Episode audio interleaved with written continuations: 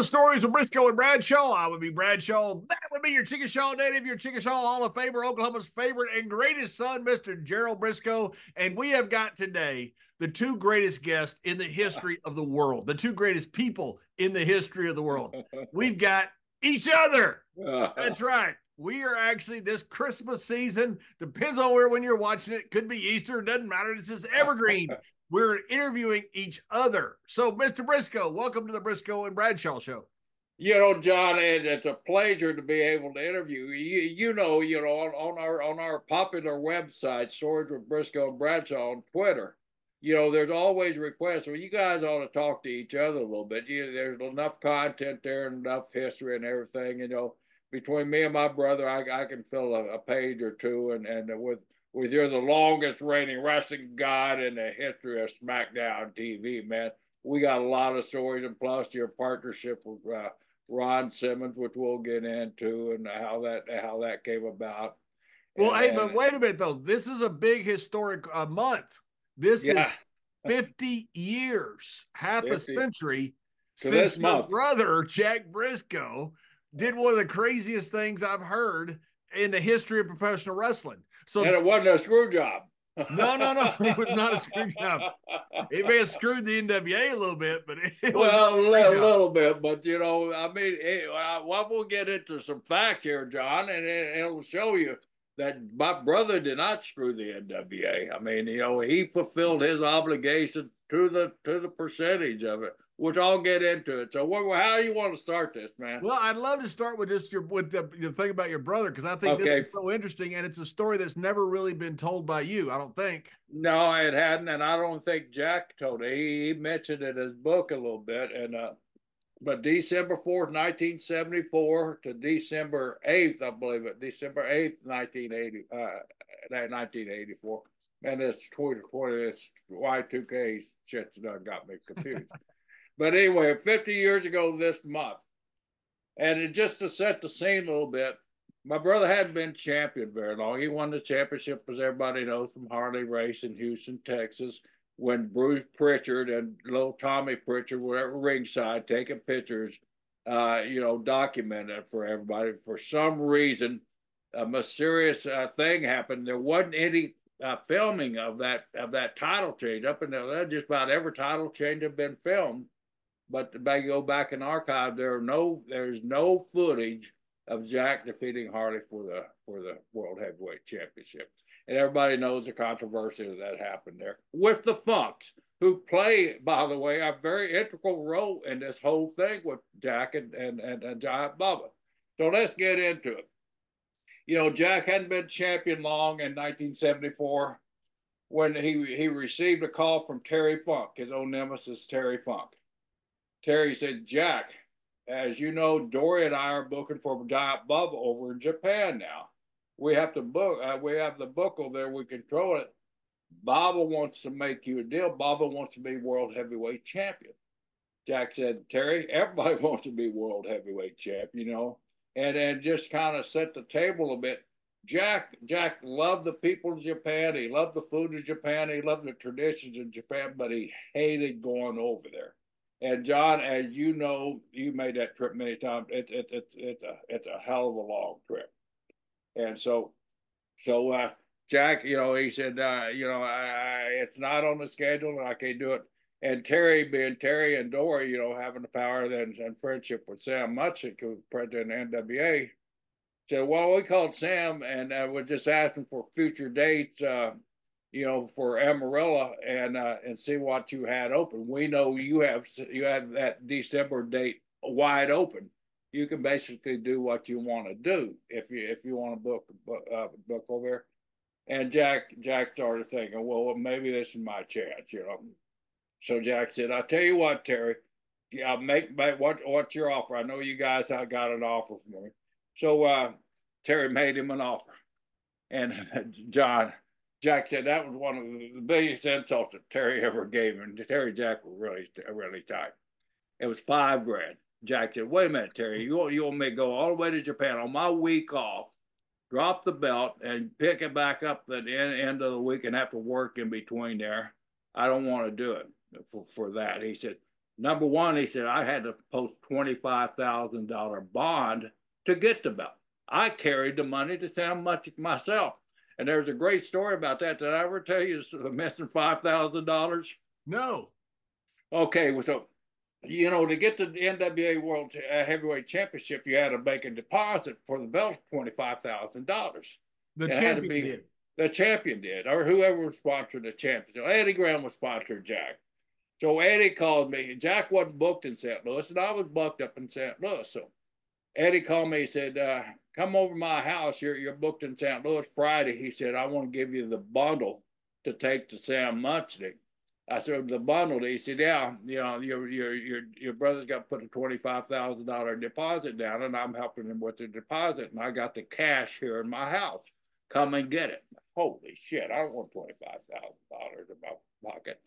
So so I go go over to Eddie Graham. We, of course, count it all out. It's one hundred dollar bills in the old Halliburton, you know, the old wrestler Halliburton. The old wrestler back in those days, they had, they had over there Halliburton. Yeah. It's all, you know, bundled up neatly and everything. We count out twenty-five thousand dollars.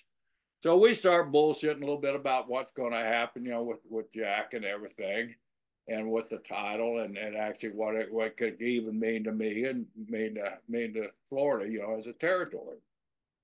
So we had a great conversation. I probably excused myself to go to the bathroom. Come back, I folded up the briefcase. I went, and the T S A had just started. It wasn't like it is, of course, today.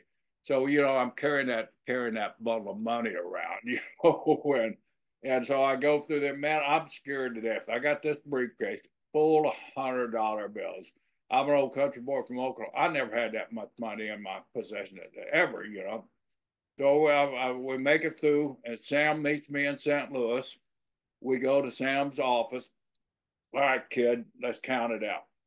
So he opens up the Halliburton. He kept the Halliburton, by the way, too. So he had, I don't want to carry it back anyway, but he kept the Halliburton. So we counted out. Sam's got a couple of bundles. I got a couple of bundles. He counts out ten grand. I count out ten grand, twenty grand. There's five thousand dollars missing, John. There's five thousand dollars missing out of that. And I think, well, I know I've never had that money out of my sight since I since I gained possession of it. So what, what the, I, I don't have five grand. Sam, Sam's being a hard ass word, the other five grand word. I don't know if this will work between Sam and Eddie or not, but I'm getting, I'm getting the third degree by Sam, and man, I'm, I'm sweating because I, you know, I'll be called a thief on this thing. So I pick up Sam's phone. And I call Eddie Graham. I said, Eddie, there seems to be a problem here. He said, what kind of problem, uh, Brisco? And I said, Eddie, there's only twenty thousand dollars. Well, I gave you twenty-five thousand dollars. I said, I know you did, Eddie. I counted it out with you, but I've counted it out fifteen times here with Sam, and there's twenty grand or five grand missing. Well, let me go over my desk and see if I can see what, what happened, because I haven't been in my office since then. Here he goes. I hear this rumbling around. And I, oh, yeah, I hear this. Yeah, he, he, I found it. It somehow slipped between the desk and my and my easy chair, and I didn't see it. Sure. It, it, five grand. Five grand, yeah. So, uh, so I said, well, you tell Sam you're responsible for that five grand so I can, I can get my peace of mind back. So, uh, so he, he, I put the phone on, and Sam, oh, him and Sam, okay, okay, okay, everything's cool. So he said, okay, you go get dressed now. So I went to the arena, and I went, I went and got, got dressed. But boy, what a nervous time! But anyway, Jack. Well, wait a minute, wait a minute. What, was Eddie trying to pull a fast one on you? Why was the fast? Like I said, I don't really know, John. That's I never. Had, I had when I got back to Florida, of course, I asked anyway. Anyway, he said, well, we was counting it out, and I was just throwing it back in the briefcase. He said, when I tossed it in the briefcase, it probably fell out, fell in between my chair and my desk. Yeah, sure. I've never had never five known. grand fall out. I've never had five grand. They're in a bundle like that, you know. But I don't, I, you know, I, I, I don't, I, like I said in the beginning, I don't know if it'll work on me, you know, trying to. But I, I folded, man. I went, I folded under pressure, man. I didn't have five grand to my name at that time. I'm just, mad. I, I want to work Saint Louis and work, work there for the rest of the year and not, and not, not have any, make any money out of it, you know. So, so anyway, so Terry, Jack is uh, just telling Terry, Terry, as you know, you got to put up twenty-five thousand dollars. So I'm more risk putting up twenty-five thousand dollars for five grand. It don't make sense. And Jack said, uh, uh, you know, I, I, I don't want to do it. Because like I said, Jack really didn't want to go because, as you know, that time the N W A champion's schedule was just, you know, horrendous. One of the worst schedules there was in the history of man. So, uh, so uh, uh, uh, Jack said, Dory, unless you come up with a better offer, call me. Uh, uh, you know, it, it, it's off. So, uh, good night. So about two days later, uh, uh, uh, Terry called Jack back. And during that two days, Jack had concocted this little formula that, that he could he could really make some money with. So he came up with, and I, I didn't figure that out, so I'm going to have to go to my cheat sheet here. So it's something like, all right, I'll drop the title for ten K. Yeah, that's no problem. But I got to be there a week.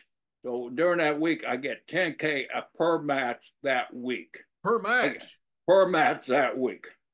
And I also get like five grand uh, expenses per day that week. Oh my goodness. And it's uh, being all cash. And I want it when I get out of the plane, because if I don't, if it's not there at the airport in cash, I'm getting on the next plane. And we know how honest Jack is when he says he's getting on the next plane headed home. And I'm headed home. And uh, screw you. And so the total amount that Jack figured up came to nineteen seventy-four figures, around two hundred fifty thousand dollars, which, you know. Oh, my goodness. Yeah, all in cash. In nineteen seventy-four. In nineteen seventy-four. So well, Jack wanted two hundred fifty thousand dollars when he landed at the airport. Yeah, yeah, in cash. You know, so the, Jack, you know, one of the problems with that, Jerry, is you got to, now you got to deal with two hundred fifty thousand dollars the rest of the week. Yeah, yeah. Well, here, here's and, and not only that, when you come home, you know, that you couldn't bring more than like ten thousand dollars cash when you came home. But like I said before, T S A wasn't like it is now, where they frisk you and all that shit. So, so anyway, he got there. Jack, uh, Jack said there was a there was a, there was a, another briefcase loaded full of hundred dollar bills. So Jack goes in one of the little little private airline offices in there. He counts out the money. Well, then, then he he brings a roll of tape with him, and he taped taped the entire briefcase up with the tape, and he's signing his name along the seams, and you know, doing this so he knows if anybody's opened it up during the week that that, that they, they've got to him. So he took it, carried it, put it in a hotel safe. So I had stayed in the hotel safe for a week. So and and so uh, he went. He had the match. And, you know, of course, he did business with, with Bob, and he said, by everybody, everybody said, uh, you know, you know, he said he wasn't worried about Giant Baba at all. He said Baba was really in, full of integrity. He said, you know, I didn't have to worry about that that part of, of, of getting screwed by Baba, because Baba had too much integrity and had too much at stake reputation-wise. He said, but some of the jabronis that was hanging around, some of the so-called the koozies, the koozies, or whatever they are, you know, or, and those, those, those type of people. He said, but, and also, uh, I was there for a couple of days, and, and uh, Pat O'Connor was there, and Ken Mantell was there also, to kind of uh, be a Jack's corner, you know, uh, just in case somebody was trying to jump in the ring, you know, uh, one of us could, could could help take them out. So Jack brought those guys. That was that was standard procedure, right? Well, that that was that was part of, that was part of Sam's deal. That was kind of kind of when there's, you know, you always had backup there and something like that happened. So uh, where were we here? So and they have the match and everything goes accordingly. Jack drops uh, drops the title of Baba. Baba's champion. Next night, you know, Jack working with Classic Freddie Blassie. He worked a couple other matches. I think I even worked the tag team with him before. The night I think he was dropping it back to, uh, or Bubba was supposed to drop it back to uh, Jack, was either in Hiroshima or, or at the uh, Cortazon or whatever it's called. What's in that building? Big building? In Which Tokyo. Building and where? In, uh, Tokyo. Oh, Budokan? Budokan, yeah. Uh, drop, drop it back. One of those places there. I can't remember exactly what it was. So anyway, it went, and uh, it was a brutally cold night. And back in those days, the buildings didn't have heating or air conditioning. It was just brutally cold. And so Jack was working with Baba, and right before the finish was supposed to come, Jack Daly got knocked out. Forget getting no title back. Now, now they'd have to go back to the state without a title. You know, there they Bob, he, uh, Bob threw him in. Bob had that big ass elbow that he used to throw. Anybody worked with Bob and knew that damn elbow was nothing but bone there. He had no flesh on him. No. He hit Jack. He hit Jack right here, where his, his chin, he actually bit through his, his, his entire lip. His lip was kind of hanging off. And so Jack was scared to death of Japanese doctors, you know. He did not want to go to a Japanese doctor. So he, he got a roll of tape and they butterflied it, butterflied it shut, you know, so he could he could travel with it, and his mouth swelled up like that. And and they, you know, like I said, you can't you, now he's gotta worry about the fact of getting all that damn money back. Well, I'm carrying a bunch of money. I got money taped to my ass, I got money taped to, to my waist, everything. Jack got money taped under his armpits, taped around his chest, got big old gym suit top on. So you guys have got a quarter of a million dollars. Quarter of a million dollars walking through, you know, nineteen seventy, walking through the damn airports and walking through, uh, walking through Hawaii. As soon as we get to Hawaii, we go to a bathroom and find one of those old bathrooms we can lock, you know, just to, we take off all that money, put it in a big old bag. We're home, you know, we're home free. So anyway, there's where the story gets really good. Cool, you're talking about screwing the N W A. So all this time. Now, well, first, wait a minute. While you were there in Japan, were you guys ever concerned? I know you said Jack wasn't about Baba double crossing you and keeping the title. You guys ever concerned at all about that?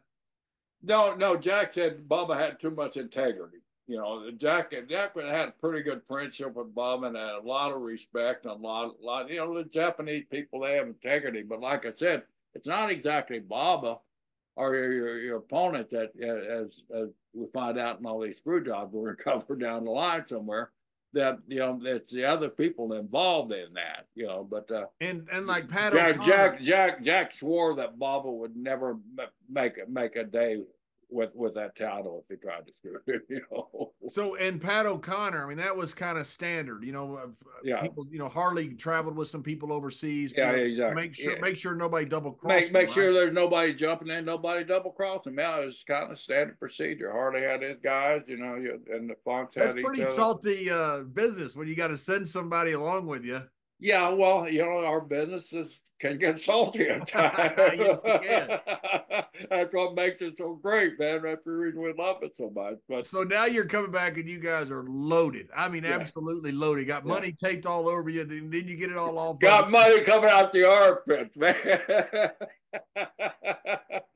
Uh, and, and then, so what happens when you get back and the N W A finds out about it? Because the N W A didn't know any about any of this, right? Oh, yeah, the N W A, Jack cleared it all. He said, I'm going to go over and drop it, and I'm getting it back. And that oh, Sam he did. Said, See, I, yeah, I, yeah, yeah. And Sam, all Sam was worried about getting his damn three percent. You know, the N W A getting it. Oh, see, I, I didn't understand that part because yeah.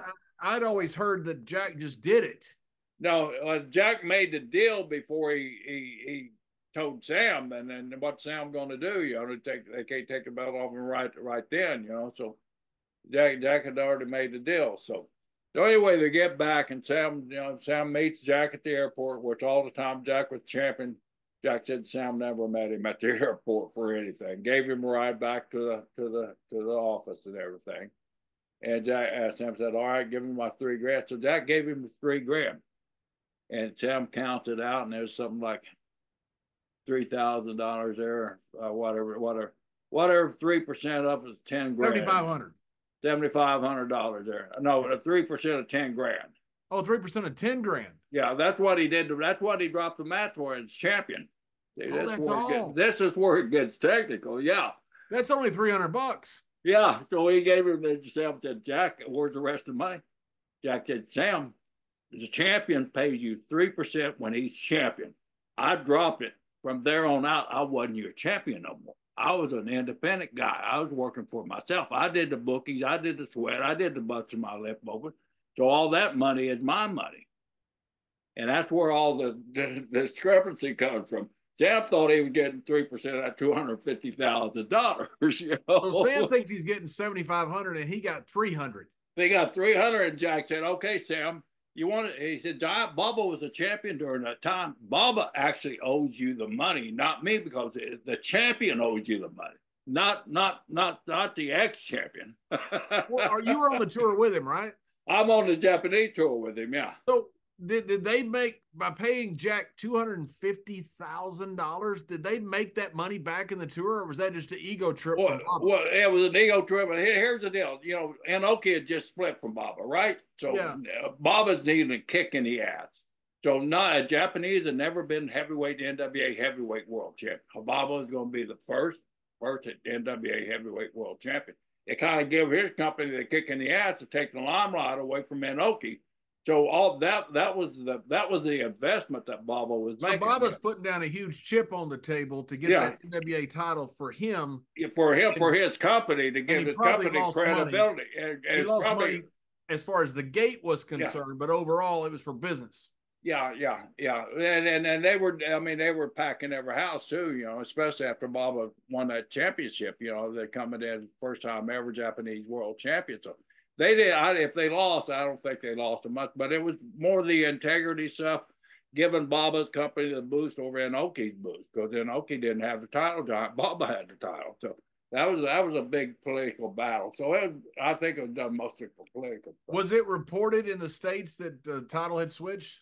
Uh, you know, back in the nineteen eighties, professional wrestling meant shit, you know, and unfortunately, no. I mean, you know, the magazines, you know, of course, you know, even back in those days, the Japanese magazines were prized things for U S A guys to go over and be in the Japanese magazine. So, of course, they covered it, and that was the thing, that that footage of Baba beating Jack has been shown, you know, probably a billion times over and over, over in Japan. I mean, yeah, you know, they're both legendary for that match there. So, so anyway, in the so states in the states though it wasn't reported.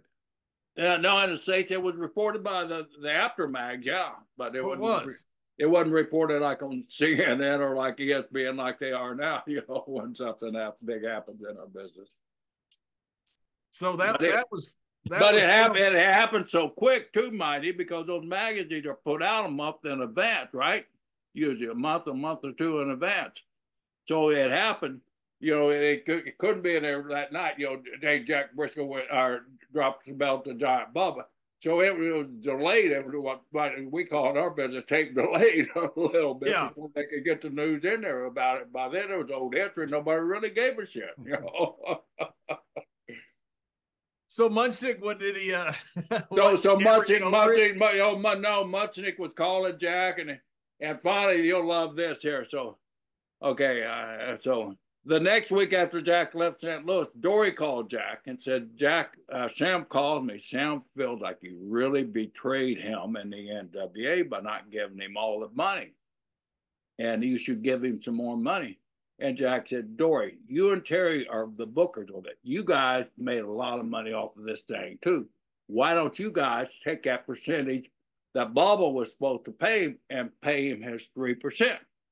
And then everything will be clear. Of course, the Funks never paid Sam either. You know? So Sam was ended up the loser on the thing. But, you know, but, you know, Jack followed the rules. Your champion pays three percent. When you're ex-champion, you don't pay that three percent. So Jack paid three percent right up to the time he was champion. And uh, after that, you know, middle finger. That is so good. That's how it went down, brother. That is great. What a great story. You know, I heard so many legendary things about this story, that it was Sam was not in on it. Sam didn't know that Jack just did it. That This is completely different. Yeah, yeah. It's funny yeah. how the truth sometimes is completely different. Yeah, it, it certainly is. And speaking about the truth, John, you know, I, I, you're in several football Hall of Fames in West Texas there. You know, you grew up being a great athlete. You know how I like to start our, our interviews. I like to find out about, you know, growing up, you know, your your love for the sport, because I know your passion personally for, for the sport of professional. When did that, when did that passion begin? And tell us a little bit about that John Layfield running those football fields that eventually ended up uh, getting him drafted, and and the basketball, the hoop, hoop John Layfield, and, and and the track and field John Layfield. Tell us a little bit about your background. The track and field nobody's ever heard, but so I'll be happy to tell that. I, yeah, uh, yeah, that's what I, I want to hear. I threw a hammer far enough to make it the nationals, but my knee gave out on me. That's when I had knee wow. surgery in college, yeah. so I never that did. Was, that was your never first did. knee surgery, right? Yeah, that was my first. How, was, how far did you throw it, John? one eighty, I believe. Well, well, what, one, what was, what one eighty-five. Was you, you I, qualified. One, I started between one eighty and two hundred, I believe. Yeah. And I believe you had to throw at one seventy-five, I believe, to make it the Nationals. So yeah. I, had, I had the ability to make it. Now, that was not close to the world record. You know, the Russ. What, what, what, what was the world record? I don't remember at the time, oh, but yeah. it was it was in the two hundreds. The Russ, I think two, I, two oh five rings a bell there for some reason. The Russians had the world record, yeah, and, and yeah. it was way, way out there, way beyond anything yeah. Americans could do. Yeah. Way, way beyond. It wasn't even close. Uh, wow. So you, I, you, know, you, you, what, what were you ranked in the, in the nation U S? Were you number one? Uh, Ever thrown in the nation? No, no, no, no, no. Cliff, there was a guy in Abilene Christian that was great. Cliff Falcons uh, was an all-American hammer thrower, discus thrower. I believe discus too.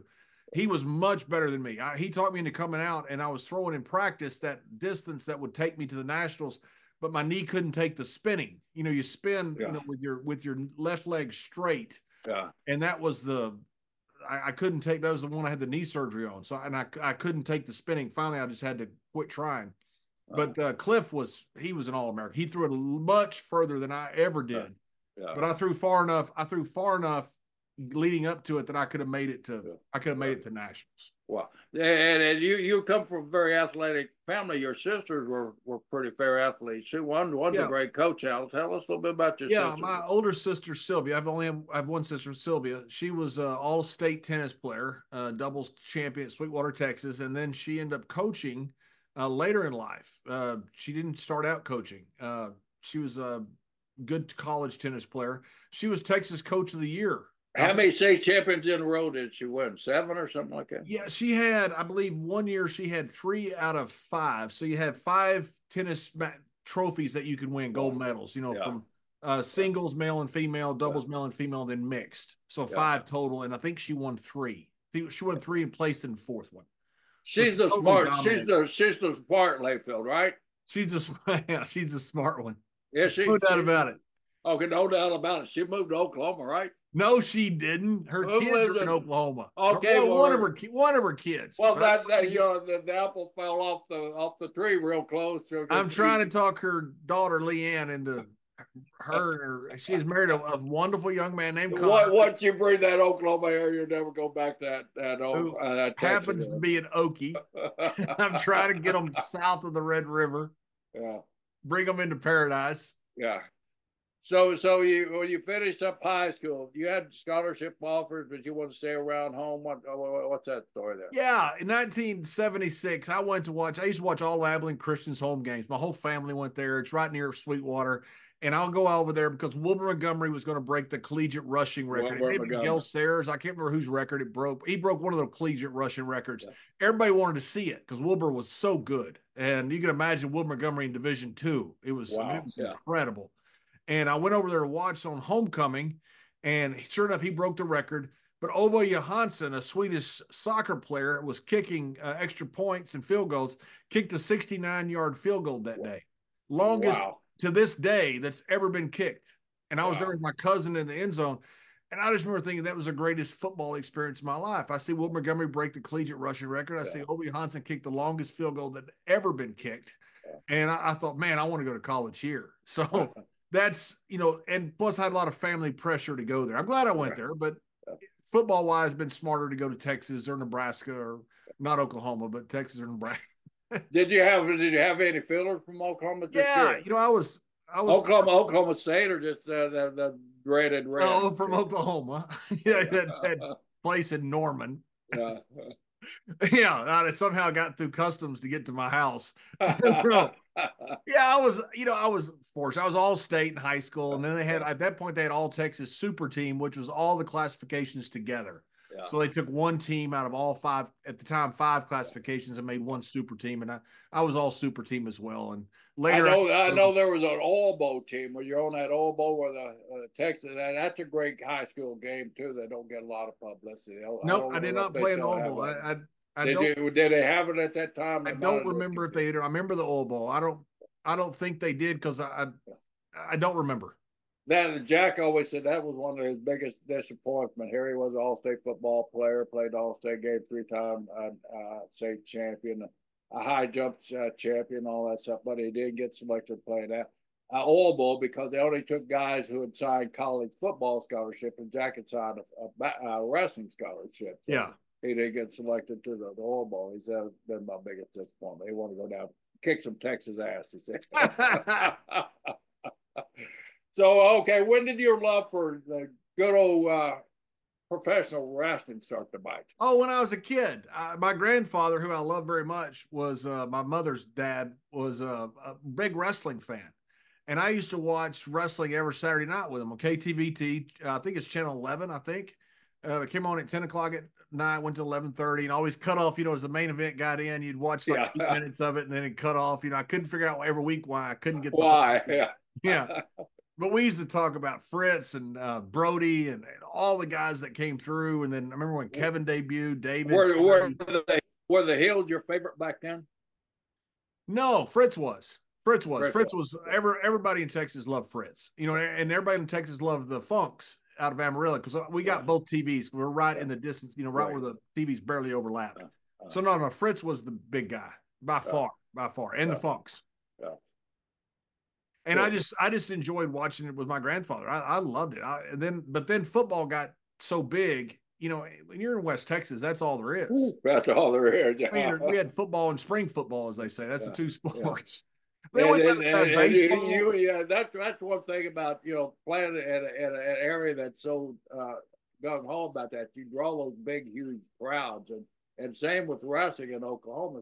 So when you went, when you went, I mean, other than being nervous over the fact that you met, you weren't ever intimidated by crowds, right? Because oh no, already, we played in front you, of from a young from a young age. You'd you'd been in front of a lot of people. We played in Texas Stadium in in the, the old Texas Stadium wow. with a hole in the roof in in high school. And there was like fifty thousand people there. Yeah, I, I mean that was in high school. You know, we used to have, I don't know, seven or eight thousand at home games. Our our whole town was only ten thousand. Yeah, yeah. Those Friday Night Lights uh, story. Yeah, everybody came out for the game. That was the yeah. that was all. There wasn't anything to do. Yeah. You know, there was football. That was it. They didn't have baseball because they didn't want the kids playing baseball instead of spring football. Yeah. If you ran track, you still had to go through spring. Yeah. yeah. And if you played basketball, they'd cancel the basketball season all the way up until when the playoffs in football were over. Because all the kids, we didn't have any, we didn't have any kids. We had just enough to, you know, play football or basketball, not both. Yeah. Wow, yeah, that's same same in the, uh, where I, my schools I grew up. You know, basketball. We one one year we, we got lucky and we made it to state playoffs, and you know there wasn't, there wasn't enough guys to suit up for the basketball or the wrestling team. That's right. Yeah. So we started. I remember my senior year in basketball, we started like a game before district started. So everybody else had already played fifteen games yeah. or something. We had, yeah. we played one because yeah. all the kids that, that were on the basketball team were on the football team. I remember the most brutal match I've, I can remember having is, is we played in the state finals. Now there was a big blizzard in Oklahoma. We were supposed, supposed to play on Friday night. We played it on a Saturday night. So that Tuesday, there was a wrestling match, us and Tulsa Rogers. Rogers is one of the powerhouse teams, you know, that historically powerhouse. They always had a lot of big guys, but they didn't make the football playoffs. So I, I couldn't, I couldn't drop, make my weight, so I wrestled heavyweight that night, and I wrestled this big old strong country old, old strong, strong country boy. Man, I got out there and I stalled, John. I stalled. I, I locked my hand back there. You could just grab a leg and hang on. That last period, two minutes, I hung on that leg. My, my arms, my forearms were getting cramped. When the referee blew the whistle, I could not have cast, have cussed my hand. The referee had to take with my hands off, and I hadn't. I looked like Pop out of the Sailor Man. I died, held on so long.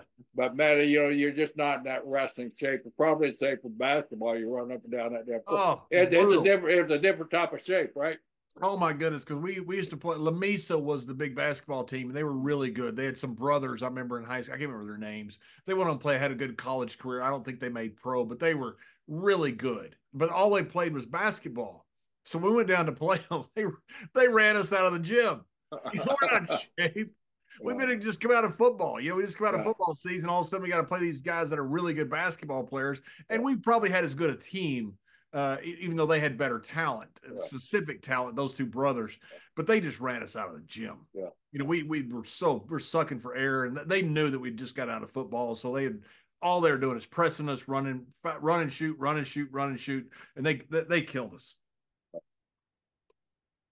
Well, that's it. Uh, next, uh, go ahead. It's your turn. Well, I, I guess I guess that's the way we're supposed to segue these things, huh? I, I guess, yeah, yeah. You know, I tell you, I tell you a, a, a funny story about college. Uh, when I was in college, we had. A, well, I was, I was, I was going to get to that, but go ahead. Oh, I'm sorry. I was, that was just your high school. I wanted to. I wanted to oh, okay. Well, that's it. Uh, no, let's go to let's, let's follow it through there. I'm a bad host here.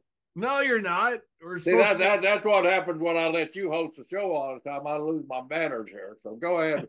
All right, you're, you're John Layfield. You're out of high school. You got the offer, but you decide to go home because you, you, you, Wilbert Montgomery, those don't know, Wilbert Montgomery turned out to be one of the greatest N F L running backs of all time. That's, a, that, that's yeah, awesome. With the Philadelphia Eagles. Yeah, with the Eagles. So tell us a little bit about where you're going there. Yeah, so I'll tell you those stories about my, my junior year. So uh, I, I started all four years. Uh, my first year, Pierce Holt, who ended up being all-pro at San Francisco forty-niners, was at, was at San Angelo State.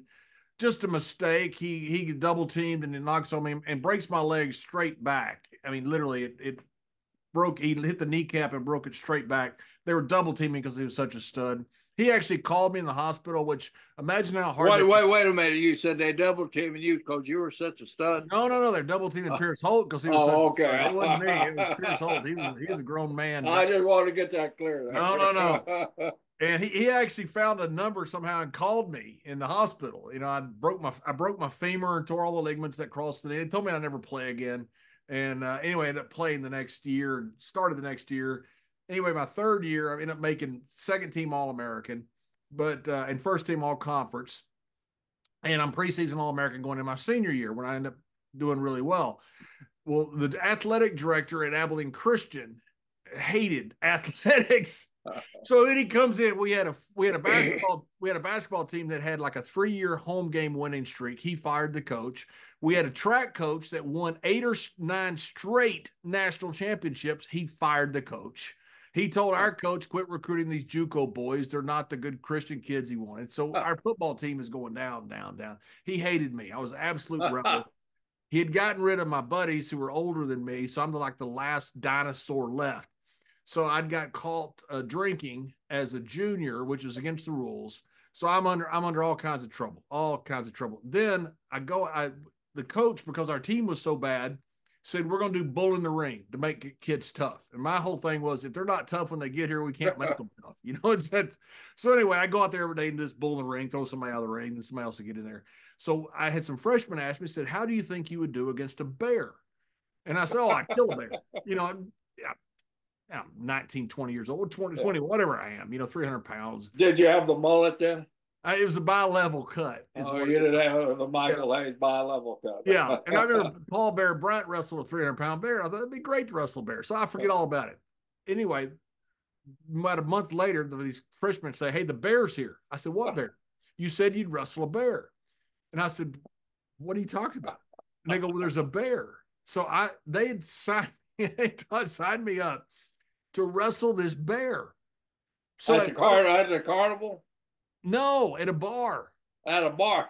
Yeah, there's a cowboy bar, Butterfield Junction, across town that this bear was at. So me and my college roommates, the ones that had uh, had were, had quit playing football but was still finishing up their degree, went over there to wrestle this bear.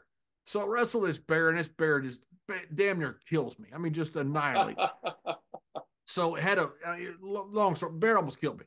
So the next day, my head coach calls me, and John Payne, who's a really good man, I loved, I loved him, and he said, hey, John, I got to ask you a question, and this is like early in the morning, and I said, yes, sir. He said, did you wrestle a bear in a bar last night?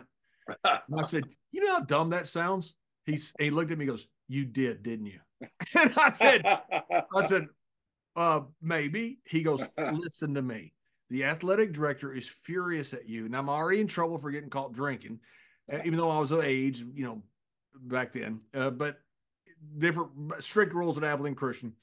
He goes, he wants to kick you out of school. Wow. He said, do you have a plausible explanation? And I'm sitting there thinking, every time I've gotten caught, I've told the truth. I'm going to lie. I no doubt I'm going to lie. So I walk into his office, and this guy who's ruined A C U sports, and he's sitting there, and you can tell he's just smug as he can be. He goes, you wrestle a bear at a bar? I said, you know how dumb that sounds? Wrestle a bear at a bar? I said, really? He said, so your answer is no. And now I think, he's got me somehow. I don't know how, but he's got me. And I sat there and looked at it. And I thought, you know, if I tell the truth, I'm gone. If I lie, I got a chance. So I said, right. I did not wrestle a bear. So somebody had been to the one-hour photo and had oh, taken no. pictures and had left them in the training room. He had pictures. No. Back in nineteen eighty-seven or eight, whatever it was, he had pictures of me wrestling a bear. Oh. And he throws them down on the table. He goes, what are those? And I said, oh, you said bear. Bob Shipley, who's one of my dear friends, he's my offensive line coach. He's told that joke forever. Oh, you said bear. He, he just ended up being the main recruiter at University yeah, of Texas. I thought you said bear. Oh, my God. Bob, Bob's the best guy. I, I love Bob, uh, but Bob loves to tell that story. Oh, you said bear. Oh, he threw the book at me. So I had to, I had as a preseason All-American, I was on the cover of the, the programs. I was on the homecoming program, wow. all this stuff. I had to walk on as a senior. So they took my scholarship. And back then they didn't have the transfer portal. Yeah. Yeah. So you, I couldn't transfer. If I you were stuck. Yeah. Here.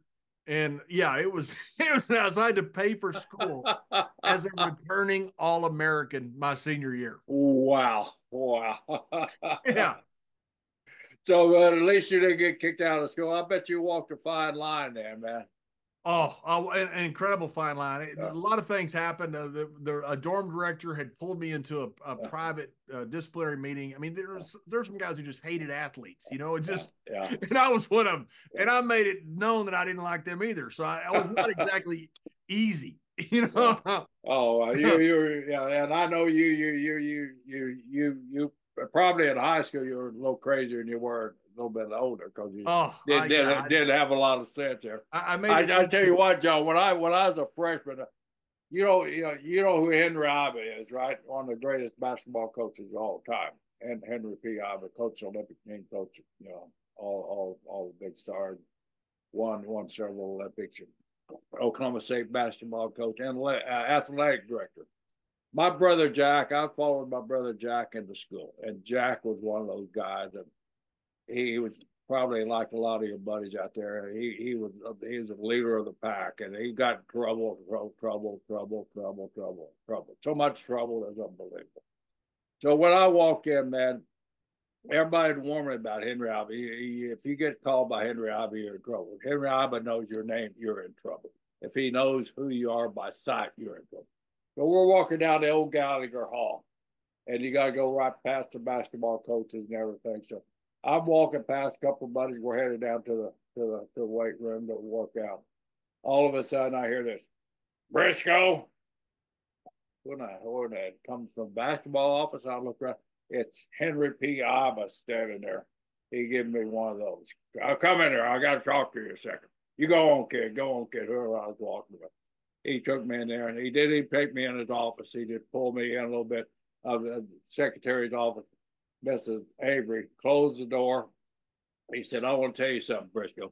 He said, if you called me the trouble that your brother did, you won't last two months here. I put up with him because he was an outstanding athlete. Either you better be an outstanding athlete or you better have the cleanest damn nose you ever, you ever had in your life. Yes, sir, Mister Ivan. So, so you got heat over your brother.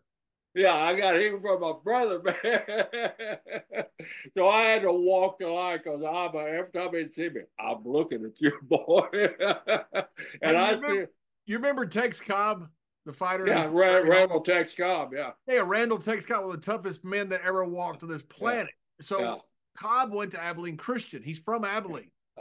And he got kicked out of school. People, and the dorm director, the athletic director always goes, he's the modern day Tex Cobb. Talking about me, of course. Tex Cobb's a different level. But Tex Cobb got kicked out because he had two dorms, uh, Maybe and Morris, I think were the names of them. And Edwards, no, Edwards and Morris. I, I can't remember some of those names, but they faced each other.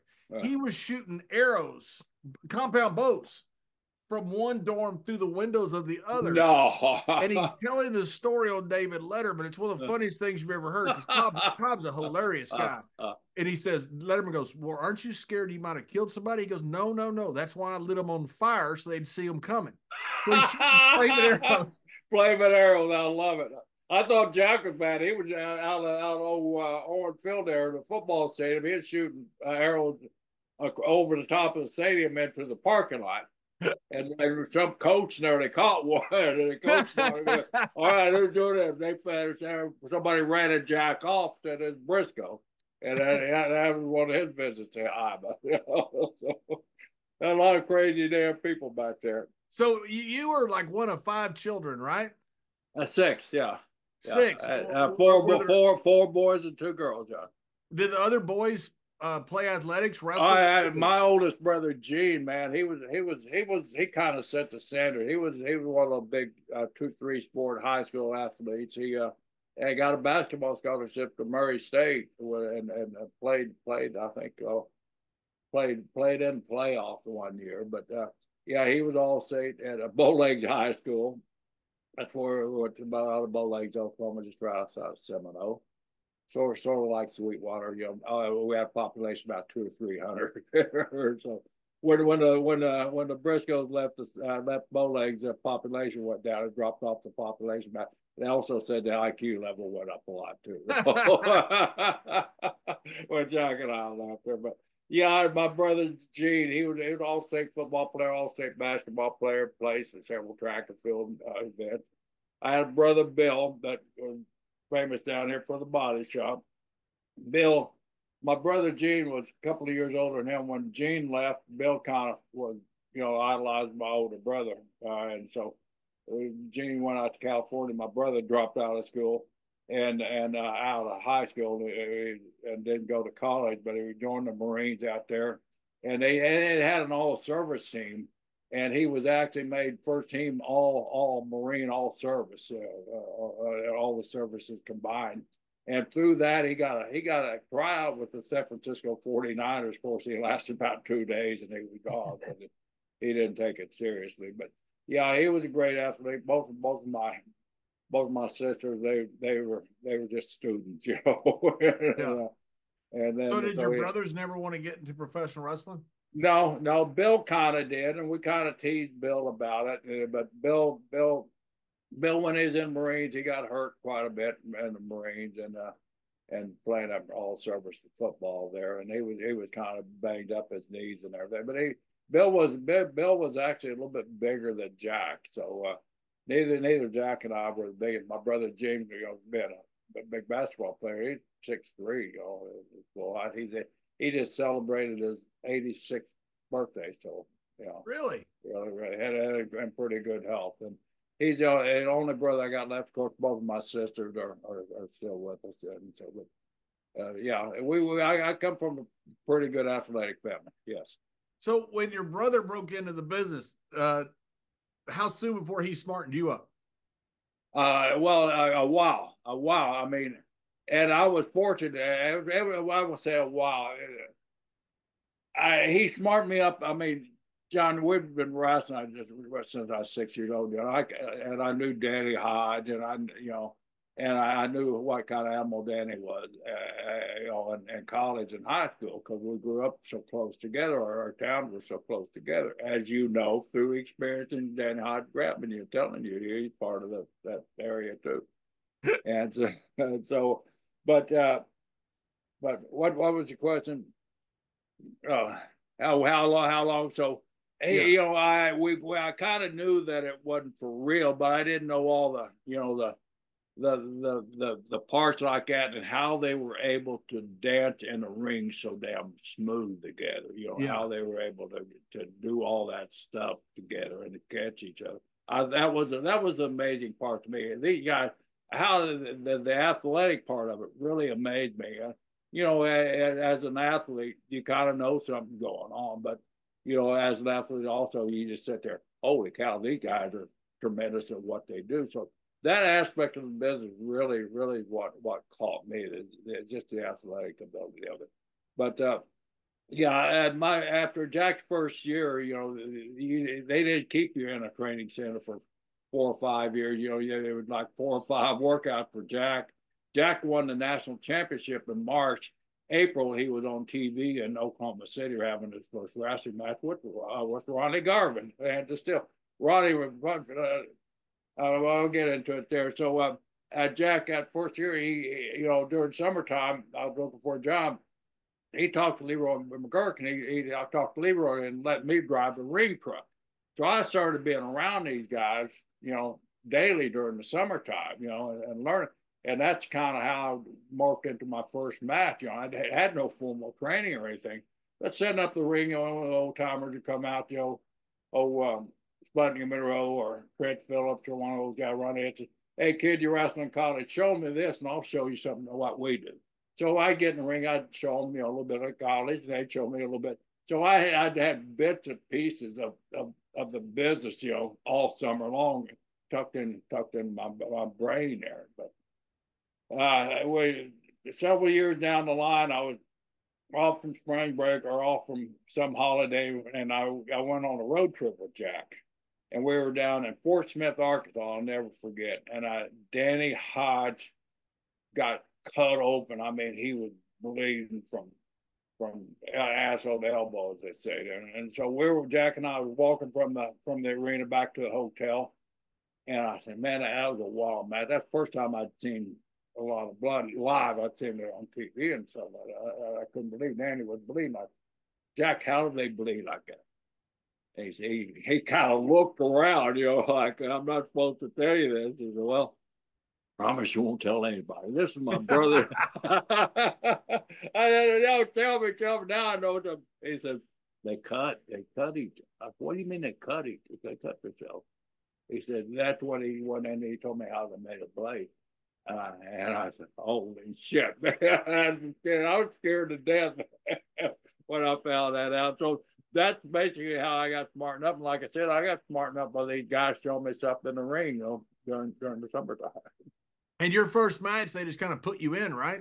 Yeah, first match is Gorgeous George Junior They were up in somewhere in Missouri, Joplin or Springfield. Oh, I just uh, put that story I saw for our website out on uh, Gorgeous George Junior getting arrested down in Juarez. Oh, yeah. yeah well, what a great story. But Joe, what a great guy. We painted George's Cadillac turquoise. You know, he said, like, you know, like like the flower, like like George George Senior Yeah. Had, you know. And we also painted Dusty Road, the Evil Knievel white Cadillac with the stars and stripes on it, you know, back in the day. So anyway, I was making a road trip with Jack. We're going up to Missouri. And so we got up there, and uh, they were scheduled to wrestle uh, Tom Ernesto and, and uh, Jody Jody Hamilton. And I think Patrick, Pat, Pat uh, uh, Junior, or uh, uh, Patrick, Nick Patrick told the story too uh, on, on our podcast. But uh, they, they, you know, they, they were some of the guys that would come out and show me some stuff. So George got hurt, and, uh, and a promoter, Bob Clay, he, well, uh, you know, uh, George is hurt. We we got nobody for the tag team. Jack, looks like you'll have to work a single match. And they had just started a program with Jack and George. They wanted to continue. And uh, Jody said, how about the kid there? He he can go. And Jack looks at me like, you know, you're not telling me something, you know. And, and, and Jody, uh, Tom said, yeah, we show him stuff all the time in the ring. He, uh, he can handle a tag match as long as we don't let him do anything fancy or anything out of the ordinary. So uh, Jack pulled out a pair of tights, and I borrowed a pair of shoes, and I went in. I, I, I, I Back in those days, they only had like six or eight guys on a card. So you had to do what they call a warm-up match. Part of the tag team would go out first match and work like a ten, little fifteen minute match. They said, we'll take him out on this warm up match. We'll see exactly what he can do in the match. And they come over me, Jody, kid, don't you do a damn thing unless I tell you to. I'm scared to death of these guys, man. They were the most fearsome tag team in Oklahoma history, dude. I was scared to death of them. So I wasn't going to do nothing. So I went out there and we, we, we walked around a little bit, got our ten minutes in. It seemed to go well. We'll come back in. They were really happy with it. So then we went out and did a two out of three fall match out there. That's when Jody Hamilton, and I'm sweating like crazy. and you know the blade, you know, I you, so uh, so I'm there, and so I had that long hippie hair. I was in college, and so it, Jody pulled the hair back. He said, "Don't move, kid. I'm gonna gig you." And I'm what? You know, I knew what that was, but I don't know.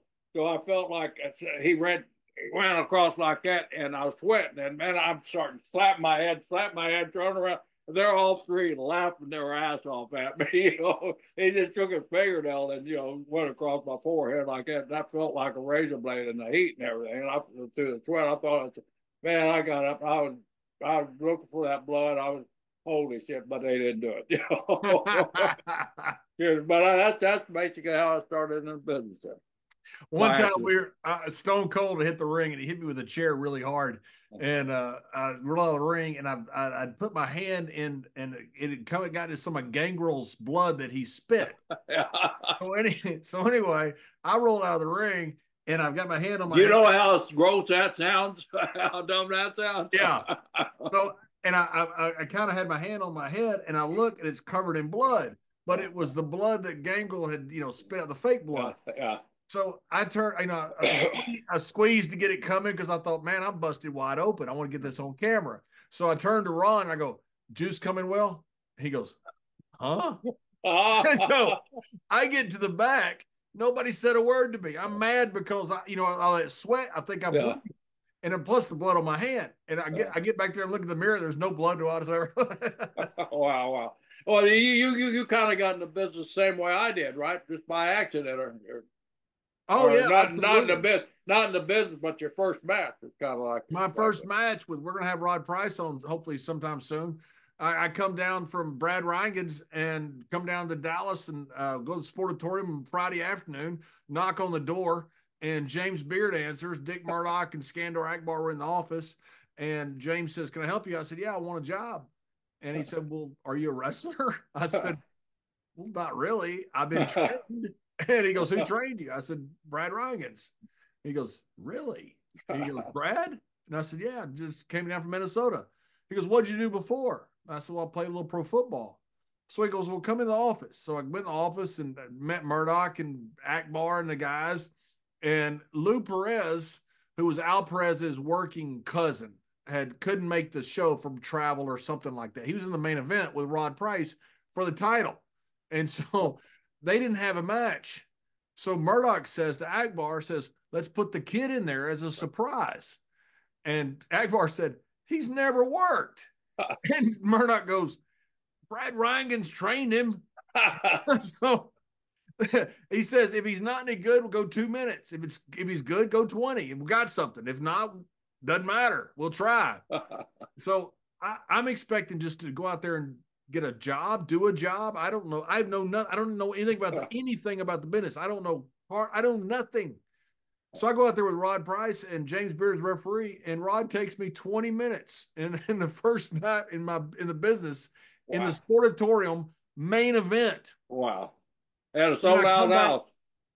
Yeah, back, yeah, back, back to the roof, back to the rafters. I come back. And Kendall Nagasaki was there, uh, Sakurada. This is amazing. Eric. Oh, and he says he didn't see me work. He didn't know that I couldn't work. He didn't know literally that was literally that was my first match. He just knows I'm in the main event. I played pro football and I was trained by Brad Reingens. I'm in the main event at Sportatorium. So he comes, he goes, uh, "You come Japan?" I go, "Yeah, sure." And so I'm booked to go to Japan. Two months. I, I've been in the business thirty minutes total.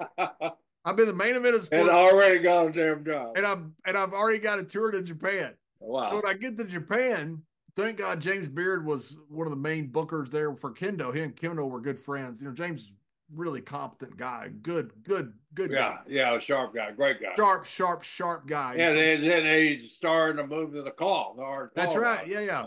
A really, really good man. I loved, I love James. And so I get over there, and James and Bob Orton are really helping me out. Bob tagging with Bob Orton Junior WrestleMania main event for WrestleMania one. And so Bob asked me one day, he goes, "You know, kid, some of the stuff you do is good. Some of it makes no sense. How long have you been working?" And I said, uh, two months, sir." And he goes, no, no, no, not how long you've been in Japan. How long you been working?" And I said, two months, sir." He goes, "The hell are you doing here?" I said, I don't know. So Bob would take me to the mats before the matches and show me, you know, sugars and hooks. He'd show me how they're blowing me up, show me how they're taking advantage of me, because I didn't know any of that. You know, I just knew kind of moves. And That's stuff. something you got to learn unless you got a veteran like Bob. That's right. And Bob, I was tagging with Bob, and Bob, you know, he was such a good dude, uh, such a just a wonderful man, and that he would take me and show me all this stuff and show me how not to blow up, show me how to make it till the end of the match, show me what they're doing to me, show me a few sugars and hooks and how to get out of them and stuff like that. Because, you know, they, what they would do is, as you know, these these good amateur Japanese wrestlers would just kind of, you know, ride me for a while and blow me up. Yeah, boy, yeah. You know, no sense in fighting me right off the bat. Then they then, then you're not so big, right? and then you're not so big. So yeah, that was my uh, first experience. I, I tell you how I got booked in uh, Germany. I had sent Otto Vance pictures, videos, all this stuff. Otto didn't look at one of them. When I got there, I figured he looked at my videos. He's sitting there, and Larry Cameron uh, had died in the ring. You know, as we talked with Tony Saint Clair against Tony Saint Clair. The tour before in Bremen. And uh, apparently there was something kind of suspicious about Larry's activity. I don't, don't know. Uh, none of the Americans came back. So they needed a whole uh, new American crew. Wow. And so Otto was signing all these guys he didn't know. He's sitting there, and Jimmy Suzuki, you know, Jimmy, the yeah. Japanese reporter, that, you know, worked right. a lot in the States as well. Right. He's, yeah. He's sitting there uh, in Otto's office, and Otto's down to his last spot. And he goes, "Oh, I know Johnny. Johnny's a good boy." And Otto goes, "Okay, I take him." That's how I got hired. Wow. I was over there two years. Wow. Two years. You spent two years over that? I had to be such an experience. I know we've talked about this before, but I find it so interesting how, how you can work, you know, all those spots in that same, you know, same town over and over and over again. You know, the, the cool part was the, the hardcore fans would get uh, tickets, season tickets. So like when we're in uh, Hanover, we'd wrestle for uh, fifty-six straight days, eight weeks, basically, roughly, you know, give or take a few days. And those guys would come to the, every single match, every single night. So they'd come for two straight months because that was their year deal. They'd, they get season tickets and they'd come for the whole year. And so every match had to be different. Every match, you know, we had spots, had to change orders, you know, and I learned a really important lesson. I remember we were out there on a Wednesday. Wednesday was our worst night. We had, like on the weekends, we'd have uh, crazy nights. Uh, I don't know what, we, I remember what we called them, but you could like challenge a guy during the tournament. I want to challenge you to a cage match. I want to challenge you to a street fight. So you'd have the outside of the tournament matches on the weekends. So it was the guys challenging. It wasn't the fans challenging. That's right. That's right. Yeah. And, you know, it's all, you know, a work part of the show, but that's how you'd end up with crazy matches on the weekends or, or yeah. championship matches that, you know, guys would come in from overseas to wrestle the champion, Franz Schumann or Luc Poirier, Rambo, or, or I, I think Finley may have been one of the, one of the Europe, he was champion on and off during that time. Uh, so was Saint Clair. Uh, and then they had Dom and Tog ladies night. So you'd have the weekends would be packed. Mondays would be packed, but Wednesdays was terrible. I mean, terrible. And I remember that Finley pulled me aside one day. He goes, "Today's the most important day to work because it, there's not a crowd there. There's no going to be no reaction." He goes, "But those are your hardcore fans. And if we lose them, we lose our base." He said, "So Wednesdays is always important." And those guys would go out there and they would, I mean, they would bust their ass for four or five rounds on Wednesdays. I mean, they, those were real professionals, the guys that were over there for the Europeans, the English, the Irish. They were, they were real top pros. You had to have great camaraderie too, living in a in a caravan type thing, right? Atmosphere all the time. Oh yeah, it was it was tremendous. It was, I mean, guys would tell you if if we could make enough money over there to, you know, make it worthwhile to work there forever, guys would have worked there forever. It was that much fun. Wow. You know, guys would sit around, they'd drink some beers at night, or they'd cook together, and you know, it was it was just it was fun. It was a good fun experience with good fun guys. And guys that, you know, guys that didn't fit in wouldn't stay long. Yeah, yeah. What was the what was the average uh, length of tour over there for you? Uh, seven months was the whole tour. Seven or eight months yeah. was the whole tour. Start in June, end up in December, wow. and we'd start in Austria, then work uh, Germany at the end of it. Uh, you know, guys would come over for a month or two. Remember, I remember Anvil Neidhart came over. He was he wasn't booked for any longer. He came over about four or six weeks or something like that. One time when we were in Bremen. Glenn Jacobs came over. Uh, the first year I was there, I believe it was, came over for, I think, Brayman. Uh, we were we were a tag team uh, when he came over. This five meter tag team.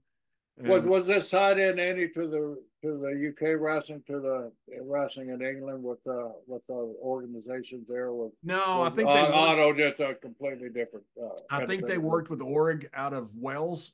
Yeah, but I don't think it was. There was no. So the Johnny Saints and the guys like that, they, did they they ever pass through there or what? Yeah, they did. I mean, that was this was. I don't know if it's the most prestigious tour, but guys really wanted to be on it. Yeah. You know, to get to get Saint Clair from England, that was a big deal. Yeah.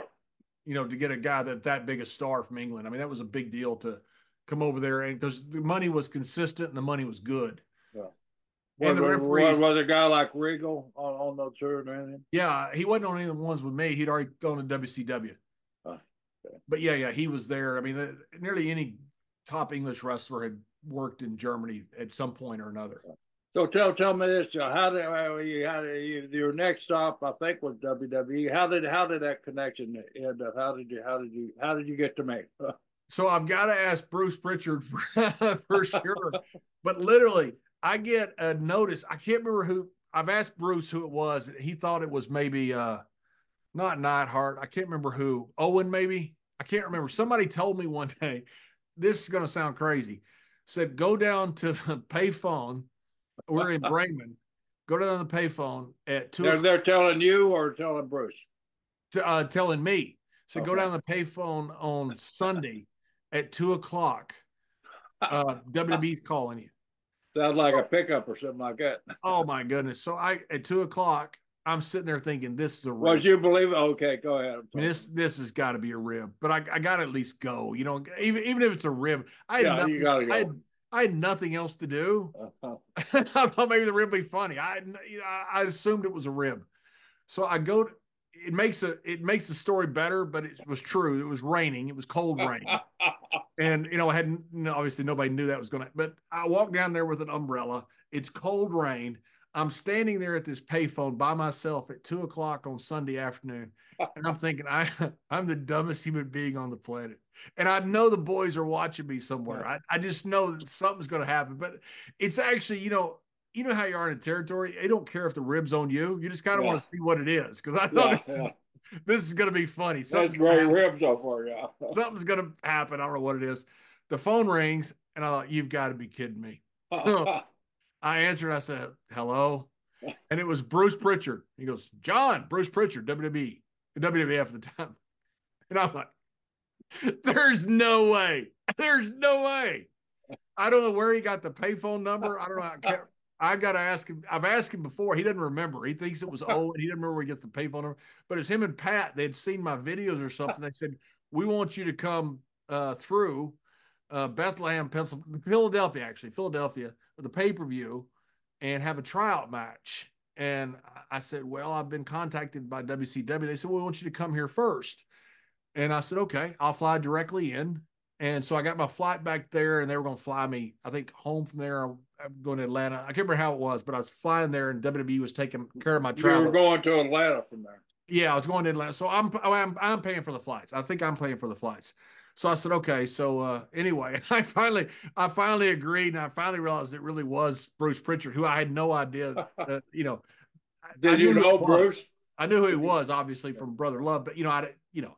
No idea W W E Any, anything because I didn't read the dirt sheets, and you know we didn't. Nobody had them over there, so I, I didn't keep up with anything. You know, it's hard to, and and so but then I had to decide whether I was going to tell Otto because he'd put me over in I think three of the tournaments, and I felt terrible because I, I loved. Were, were, were you? Did you have a break at that time, or were you tour for? Tour no, no, or? I was working every night, so I worked that night that Sunday. The tour, tour wasn't finished up. Uh, okay. No, no, no, I still had two or three weeks. And so I, I pulled uh, Finley aside, and I said, Dave, I need to talk to you. And uh, Dave said, W W E called you, didn't they? I don't know how he knew. I guess he'd had that conversation with Americans before, and I said, yeah. I said, I want to do the right thing. I don't want to screw – Otto's been so good to me. I don't want to screw him. And he goes, well, just go tell him. And so I went there and told him, and I said, Otto, I don't have a deal, but uh, I think I'm not coming back. And I said, I want you to know that in case that changes the finish – of the last night, because they were going to have me in the in the championship match the last night. And I, I certainly didn't want to go over. Uh, I don't know if that was the plan or not. I was worked with Ice Train, is who it was, Harold Hoke. And they put Harold over, which was great. Harold was very popular over there. Very, very good, very good guy and very, very popular over there. So, but anyway, I, I did talk to Otto about it. Said, hey, look, I'm not coming back. So uh, just to make sure that you, you, you're not, you don't feel like I'm screwing you out of this. Good, good.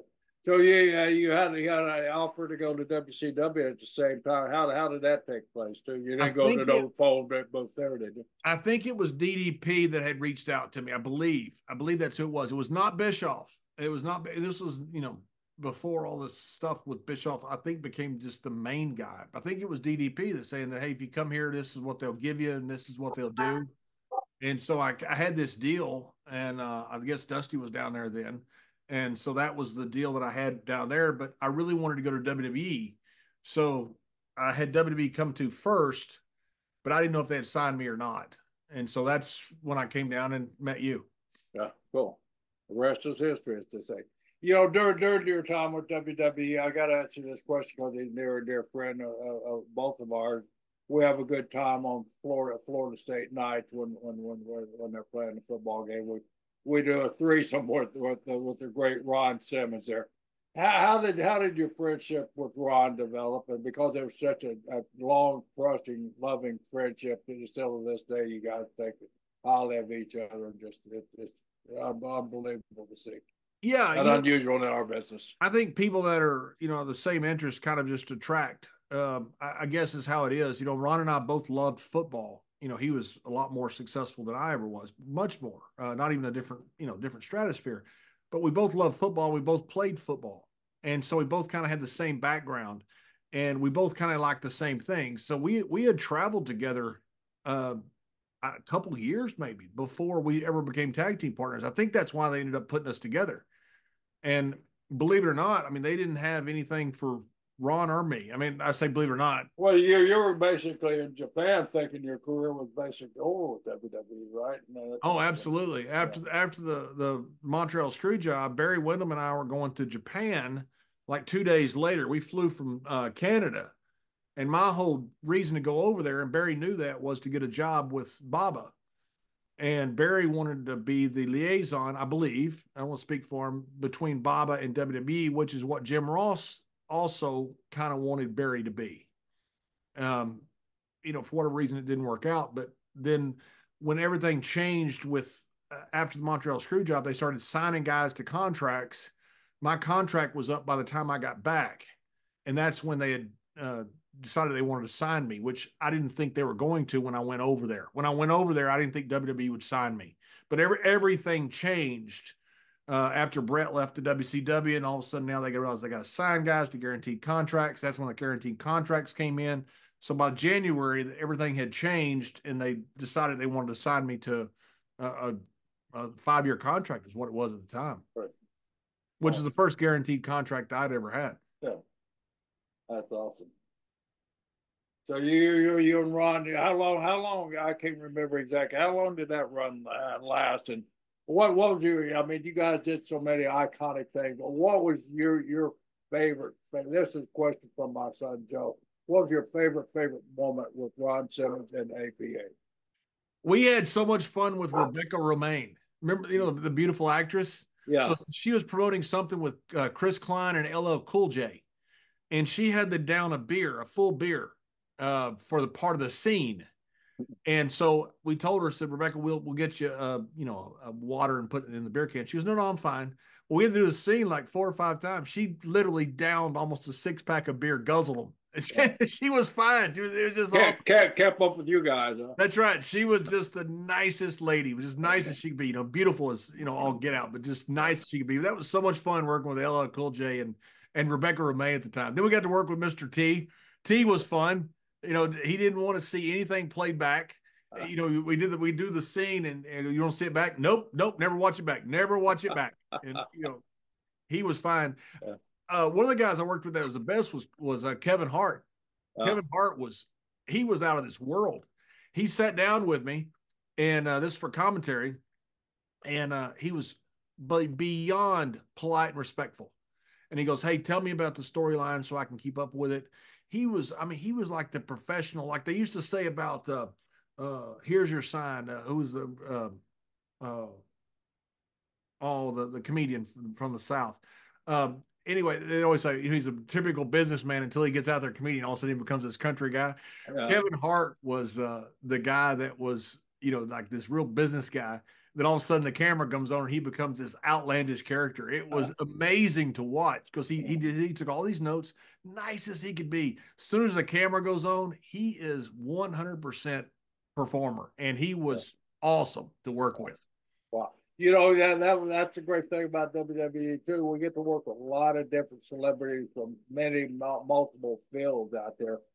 You know, and did, did you find the respect uh, from these people pretty equal to what the respect that you guys gave back? Uh, was there anybody that ever kind of just stepped out of line? There was. There was a guy one time. I can't remember who it was. He told me he. I tried to help him on commentary, and he goes, I hosted S N L. I just remember thinking, what a dick. And, yeah. and I didn't feed him anything that helped him. I just remember sitting there thinking, I'm, yeah. I, I didn't do anything to sabotage him. I just yeah. didn't help him. You know, it was, he was the only one. I can't remember who it was, right? I would tell it. I can't remember yeah. Yeah. Uh, who it was. Jeff Foxworthy was that comedian that used to do that. Oh, yeah, Jeff Foxworthy. I, um, Arnold was the nicest. Arnold came in. I mean, remember when Arnold came in? Oh, Arnold. I loved Arnold. Oh. Every time I was, I was around it probably a half dozen times. I've never, never been seen him. Oh, you know?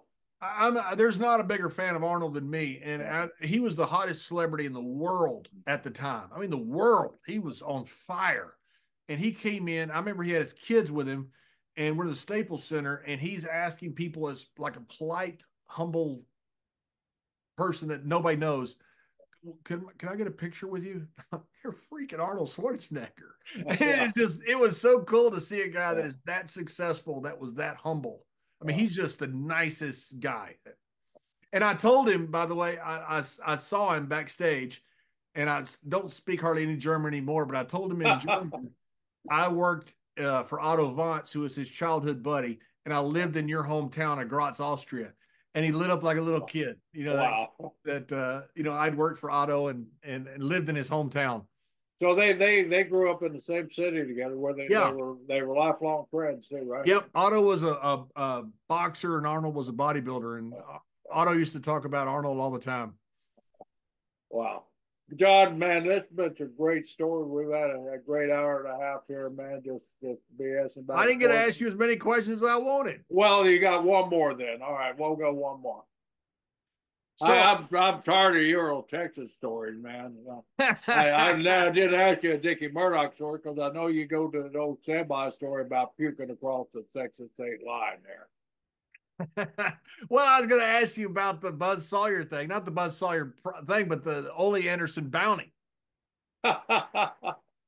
You know, that, that, that, I, I laugh now about it. And I, I laughed when I was told about it. Because I'm, really? You know, yeah, it was, uh, you know, Jack and I had some battles with the Road Warriors, but we had so much respect for each other, you know, and they, They they could have their size, you know, they could have mopped mopped the, the floor with us any time, but we felt we had equalizer in our in our wrestling uh, skill level to to compete. But so we, we got along really well. Just had that respect for each other, trusted each other, and let each uh, each team do things that we wouldn't let other uh, other tag teams do with us, and vice versa. They let us take them down, ride them. They They put our stuff over, we put their stuff over. So we developed that friendship, you know, like like you know, you, you develop. And so we made the sell, and Jack and I were businessmen, plus we own part of the territory. So we fulfilled our bookings in Georgia, you know, up until our, our bookings were out. So uh, Buzz, Buzz, our, our, our anyway, uh, uh, Laurinaitis, which one was he? Uh, Joe, John, Joe, Joe, Animal. Joe, Joe, Joe, Joe, Joe called, called us to the back behind it. Joe. We're at the old Cleveland Auditorium. I don't know if you've been in there, but it's an auditorium with curtains and everything, three levels of curtains. So we went back behind the, the back curtains there, and he said, guys, he said, I got to tell you something. He said, uh, Ole has offered everybody on the roster money if the, if they'll hurt you guys before you guys leave here. We just kind of shook our head. He said, they offered us five grand. we told him, "Go stick it up his ass. We ain't taking it. We really like you guys too much. But we just want to let you know. It didn't come from us, but let you know. Nobody out there had, had said anything, but one guy, Bud Sawyer, said he, he, he tried. We were booked with Bud the last night as, as, as it happened, you know. And we'd worked with Bud since Bud was, was, was starting in the business. He was already knew, you know, I, oh, if that's, if that's the best he could buy for five grand, we're, we're going home safe." so, so yeah, that kind of like, like it happened there. So that last night comes, you know, bell rings, we're, we're cautious. And we're, I mean, we're, we don't change our style. We're out there just wrestling, doing what we're supposed to normally do, and trusting your opponents until they show otherwise that we shouldn't trust them. And not one time during that match did Buzz decry anything or get stiff or anything else. So if Animal was kind of just throwing his name out there to kind of develop the beat for that last match, I don't know. But nothing ever happened of it. So, you know, so we walked out of there on all of our limbs with all of our limbs intact. So. Did have you ever run into Ole Anderson since or anything? Oh yeah, I, I tell you what, John. You know, when I when I turned seventy-five, I came to one of these uh, epiphanies. That they, you like me saying that word, epiphanies, man. I, uh, in life, you know, no more hate, man. No more, you know, no more, no more animosity. I don't, I don't care what happened. You know, I love everybody, man. I'm one of those, those people now, you know. So I was at an autograph signing deal. And thanks for asking this question because I never told this story. We're, we're in Charlotte, North Carolina. I'm in Charlotte, North Carolina, one of these autograph things. And I and I, and I I told my wife before I went, I, I said, if I see Ole Anderson, I'm going to go up and talk to him. I'm going to offer my hand, shake his hand, and, and tell him one thing about Ole Anderson. Ole was one of those guys, and you've had them. When you get in a ring with them, they work so damn hard that they bring your level of work up a little bit. And that was one of Ole's main assets that he had when he get, he, he, he never took a night off. He worked his ass off every night. So I really appreciated being in the ring with Ole and Gene Anderson too. Gene was the same way. That's where I know that's where Ole got it from. But they made you better workers after you stepped out of the ring with them. And, And, brother, if you're a professional and you like to work, you love our business, you appreciate guys like that. So I had that to thank to him. You know, a lot of the other business deals, I loved Ole as a competitor in the ring, but I couldn't stand him as a business partner out of the ring. So I saw him in Charlotte, North Carolina. Kind of funny. All these men standing around. They know the heat that supposedly there is Ole and, and, and the Briscoe. So they see me walking over there, so a path kind of clears. Ole's in a wheelchair, and that, that makes it even even more more special, man, to get it out of my head, you know. So he's leaning over in a wheelchair. Uh, he, he and I walk in. I something like Ole, Gerald Brisco, because he's he's old, and you know he's old, he's, you know old, and so he, and I don't have the hair back when Ole remembered me. I had, but no, you're not. Yeah, I have Ole. I said, Ole, I want to tell you one thing. And he kind of now leading off, he's afraid when I told him I was going to tell him one thing, I was going to take a sucker punch. I said, I really appreciate being in the ring with you, Ole. You made me a better worker, and I'll always remember that. Thank you very much. Shook his hand, turned around, and walked off, you know, and felt and felt good about it. Whether great. He did or not, I, I did. So, like I said, you know, the hell with it. That's great. Hey, I know we're about to go. I, I one quick story. You you got to deal with Owen. You had to deal with him from the office level, so you had probably had tons of headaches from Owen because he. Ooh, Owen.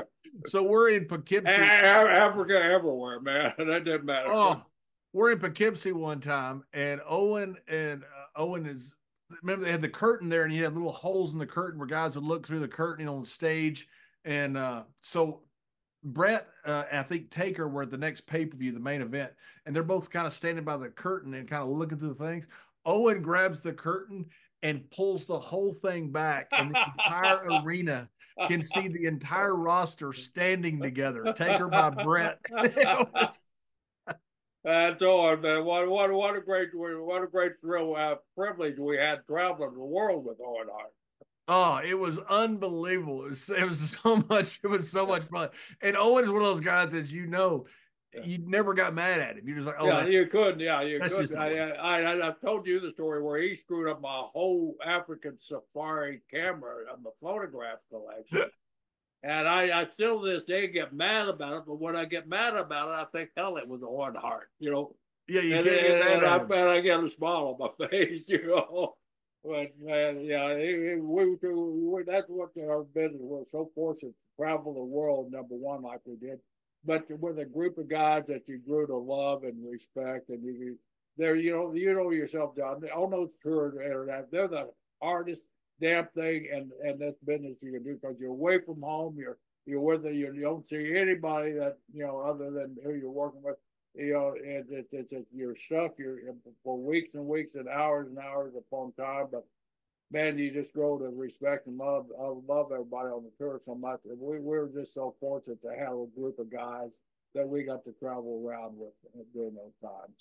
Yeah, it was a wonderful, the whole thing was wonderful. You know, it was, just, it was just fun. You know, I'm glad we didn't have social media, not because of, you know, being exposed, but I mean, we didn't have anything else to do, but, but entertain each other. So we had, oh, we did that, man.